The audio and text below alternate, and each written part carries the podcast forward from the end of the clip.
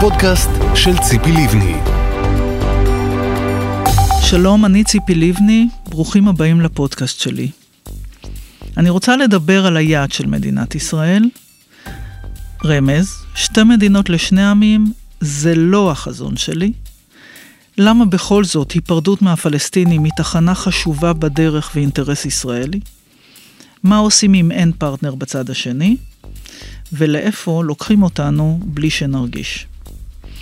אז בואו נשים רגע בצד את עולם הדימויים והתיוגים ואת השיח הפופוליסטי שבו אחד מאשים את השני, בואו נדבר רגע עלינו, על מדינת ישראל, המדינה שאנחנו אוהבים.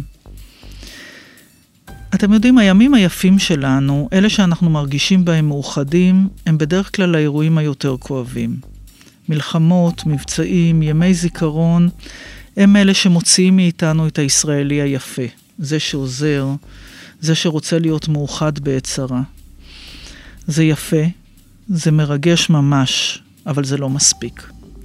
לא יכול להיות שאנחנו נהיה מאוחדים רק כי יש לנו אויבים.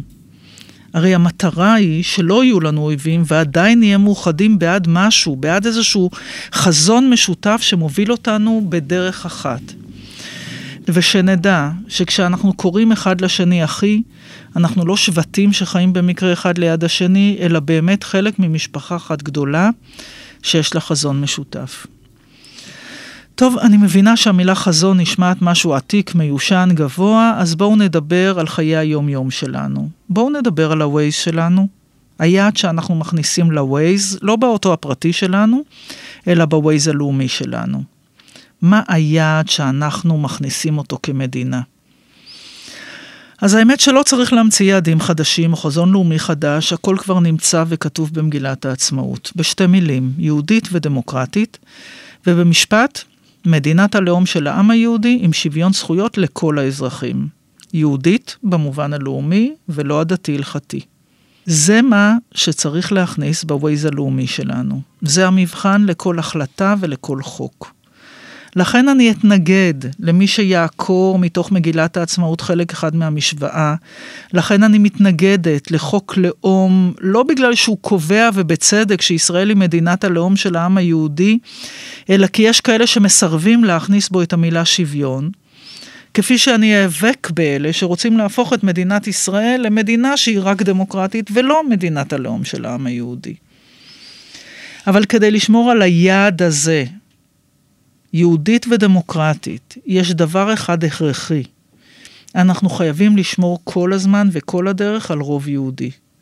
חברים, בלי רוב יהודי ישראל לא תוכל להיות מדינת העם היהודי. לכן אנחנו צריכים לעצור בתחנה בדרך, וזאת התחנה שבה אנחנו נפרדים ממיליונים של פלסטינים שחיים היום ביהודה ושומרון. אם אנחנו לא נעצור בתחנה הזאת, אם נספח את כל השטחים האלה, וגם אם מדובר בחלקים של הארץ ההיסטורית שלנו, אנחנו נצטרך לתת לאותם פלסטינים שוויון זכויות מלא, והתוצאה תהיה שכבר לא יהיה כאן רוב יהודי. זאת התחנה של ההיפרדות. הייתי רוצה שבתחנה הזאת נוכל לחתום על הסכם על בסיס שתי מדינות לשני עמים. תראו, אמרתי לכם ששתי מדינות לאום זה לא החזון שלי, אבל זו תחנה חשובה בדרך. למה עדיף הסכם? כי הוא מסיים סכסוך בהסכמה שהמדינה הפלסטינית תהיה מפורזת, כי הוא נותן לישראל גבול מוכר, כי הוא מאפשר שגושי ההתיישבות יהיו חלק ממדינת ישראל, והמקומות הקדושים והחשובים לנו בירושלים. וכשיש הסכם, העולם כולו יפסיק להתעניין במה כתוב שם ויאמץ אותו. שתי מדינות לשני עמים זה העיקרון שצריך לסיים את הסכסוך. מדינה אחת לעם היהודי ומדינה שנייה לעם הפלסטיני. האמת, גם זה לא המצאה חדשה. זאת החלטה שפעם כל העם היהודי קיווה שתתקבל, זוכרים? כ"ט בנובמבר, yes ו-no. Egypt, no. Soviet Union, yes. היהודים יצאו לרחובות ורקדו, כי כולם שמחו בשמחתה של המדינה היהודית, ולא כל כך עסקו בשאלה מה הערבים מקבלים. למרות שההחלטה קבעה כבר אז שתקום גם מדינה ערבית. ובעצם זה העיקרון שאותו צריך עדיין ליישם כדי לשמור על רוב יהודי. זאת החלטה קשה אבל הכרחית. טוב, אני יודעת שעכשיו תגידו, נו בסדר, אנחנו מסכימים איתך, הסכם זה טוב, אבל אין פרטנר בצד השני, הפלסטינים לא רוצים. ואני עונה לכם, ממתי אנחנו עסוקים כל כך בשאלה מה הערבים רוצים? למה כשמדינת ישראל קמה הם רצו? לא. אנחנו אלה ששמחנו בכ"ט נובמבר, לא הם. וכשמדינת ישראל הוקמה ובן גוריון הכריז והעולם הערבי יצא למלחמה נגדנו, האם אז היה כאן מישהו שאמר, רגע, רגע, רגע, בואו לא נקים את המדינה היהודית כי הערבים לא רוצים? תראו, אני לא יודעת להבטיח עכשיו שמחר בבוקר נוכל לחתום על הסכם בתנאים שחשובים לנו. נכון, יכולה להיות בעיה. קשה, נתקענו, יש בעיה עם הפרטנר? בואו נחזור רגע לווייז. יש פקקים בדרך. מה האפשרויות שלנו עכשיו? או לעצור קצת ולהמתין, או ללחוץ על האופציה הזאת של מסלולים חליפיים. טוב, אז נכון, זאת מדינה, ואין כאן מין מכונה אוטומטית משוכללת כזאת, סטארט-אפ ישראלי שיכולה למצוא את המסלולים החלופיים, אבל יש לנו מנהיגות במדינת ישראל שהיא זאת שצריכה לחשוב, האם יש מסלולים חלופיים, ובלבד, ובתנאי, שגם אם נלך למסלולים חלופיים, לא נשנה את היעד. תראו, הרי אם חשוב לנו להגיע למקום מסוים, חשוב באמת, ויש פקק, הרי לא נגיד, טוב, נו, חשוב לי להיות בדרום עכשיו, אבל אני אסע צפונה כי יש פקק בדרך. אז המדינה היהודית דמוקרטית לא מספיק חשובה לנו? כדי שננסה לחשוב אם יש מסלולים חלופיים? כדי שנחקר עוד קצת עד שנוכל להגיע לאותו הסכם? הציונות תמיד יזמה, ותמיד היו לנו בעיות בדרך. אז למה שלא נתמודד עם הבעיות במקום להרים ידיים? אבל התנאי ההכרחי הוא שנתכוונן כולנו לאותו יעד. אני יודעת שלחלק זה נשמע פשוט ואולי אפילו מובן מאליו, אבל האמת היא שיש מחלוקת עמוקה בינינו על היעד.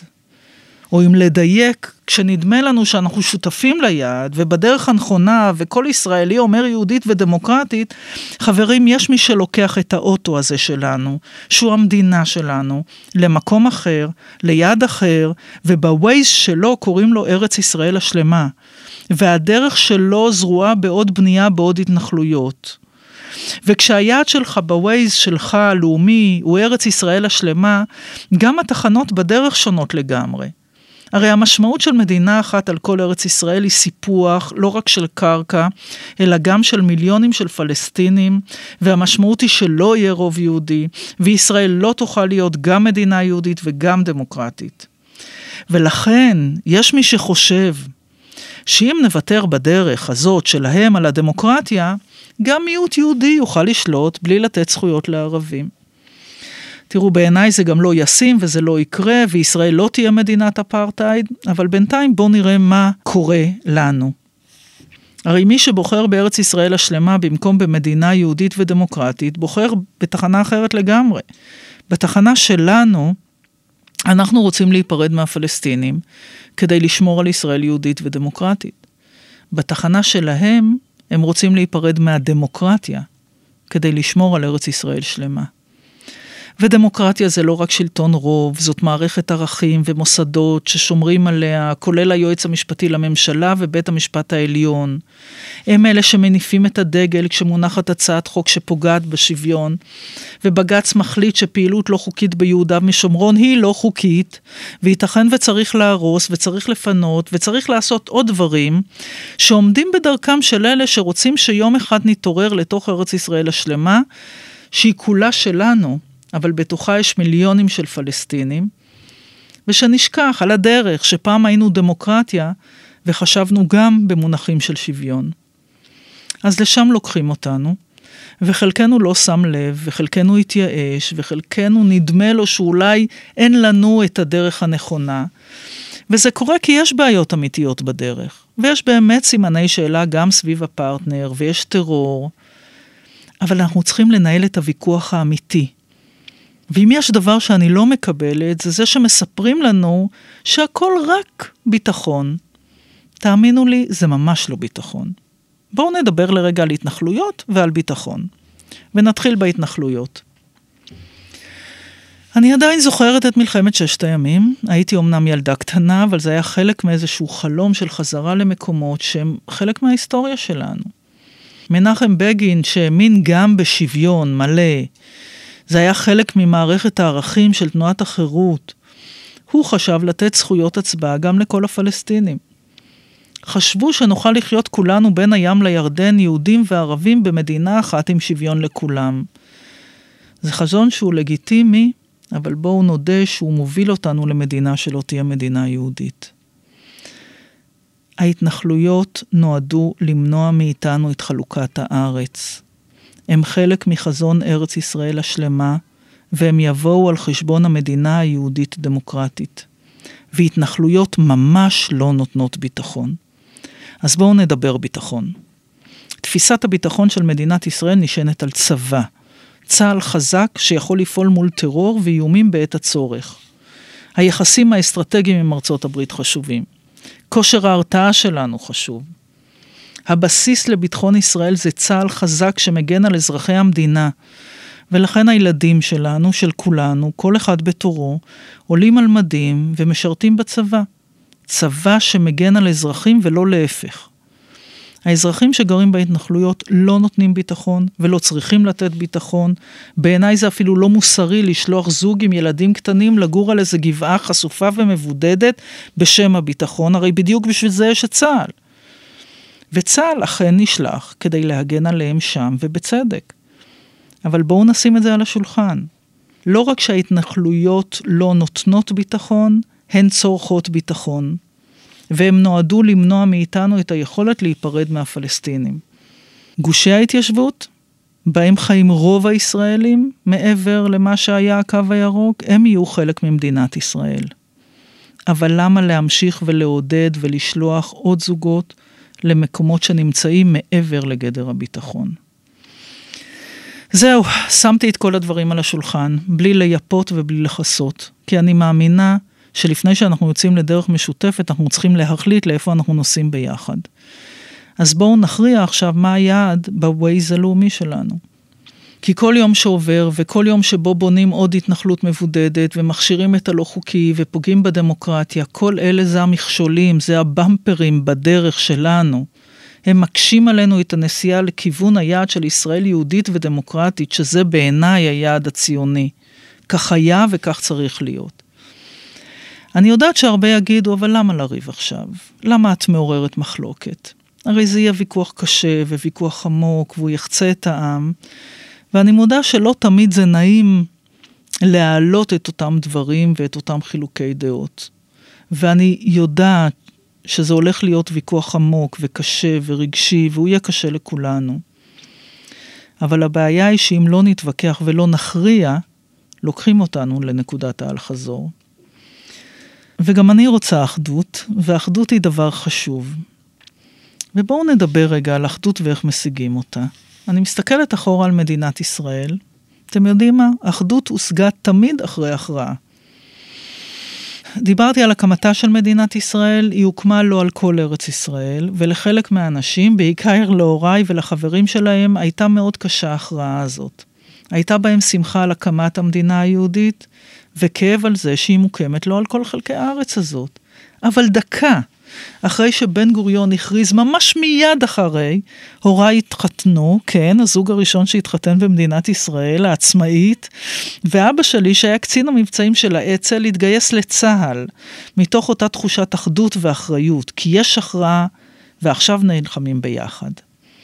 ההסכם עם מצרים, הוא קרע את העם. החזרנו את כל סיני למצרים, יישובים פורקו, אזרחים פונו. גם לתומכי בגין, שוב חוזרת להוריי ולאבי, היה מאוד קשה לתמוך בצעד הזה. אבל תשמעו עכשיו, 40 שנה אחרי, כל הקשת הפוליטית במדינת ישראל מדברת על השלום עם מצרים כאל נכס ביטחוני אסטרטגי של מדינת ישראל. אז לפעמים הכרעות מחדדות מחלוקות קיימות, אבל הן נדרשות כדי ליצור אחדות. אחדות בעד משהו, אחדות בעד חזון, בעד יעד, בעד ערכים משותפים. ובעיקר אחדות סביב אותו חזון שנוכל לחיות כאן, במדינה אחת, שבה אנחנו יודעים שהמכנה המשותף שלנו הוא לא רק אויבים מבחוץ, מדינה שבה אף אחד לא מנסה ליצור אויבים מבית כדי לאחד ציבור אחד נגד השני. מדינת סטארט-אפ, עם חברת מופת, מדינה שהיא חלק מהעולם ותורמת לעולם, מדינה שהיא גם יהודית וגם דמוקרטית, מדינה בטוחה בארץ ישראל. זה בדיוק צריך להיות היעד בווייז הלאומי שלנו. אסור לנו לוותר עליו. אנחנו לא צריכים לוותר עליו, אנחנו יכולים להגיע אליו. תודה שהקשבתם לי. רוצים לשמוע מה ציפי לבני חושבת על נושאים נוספים שעל סדר היום? רוצים להגיב על מה ששמעתם? בעמוד הבית של ציפי לבני הכנו לכם את פינת הפודקאסט.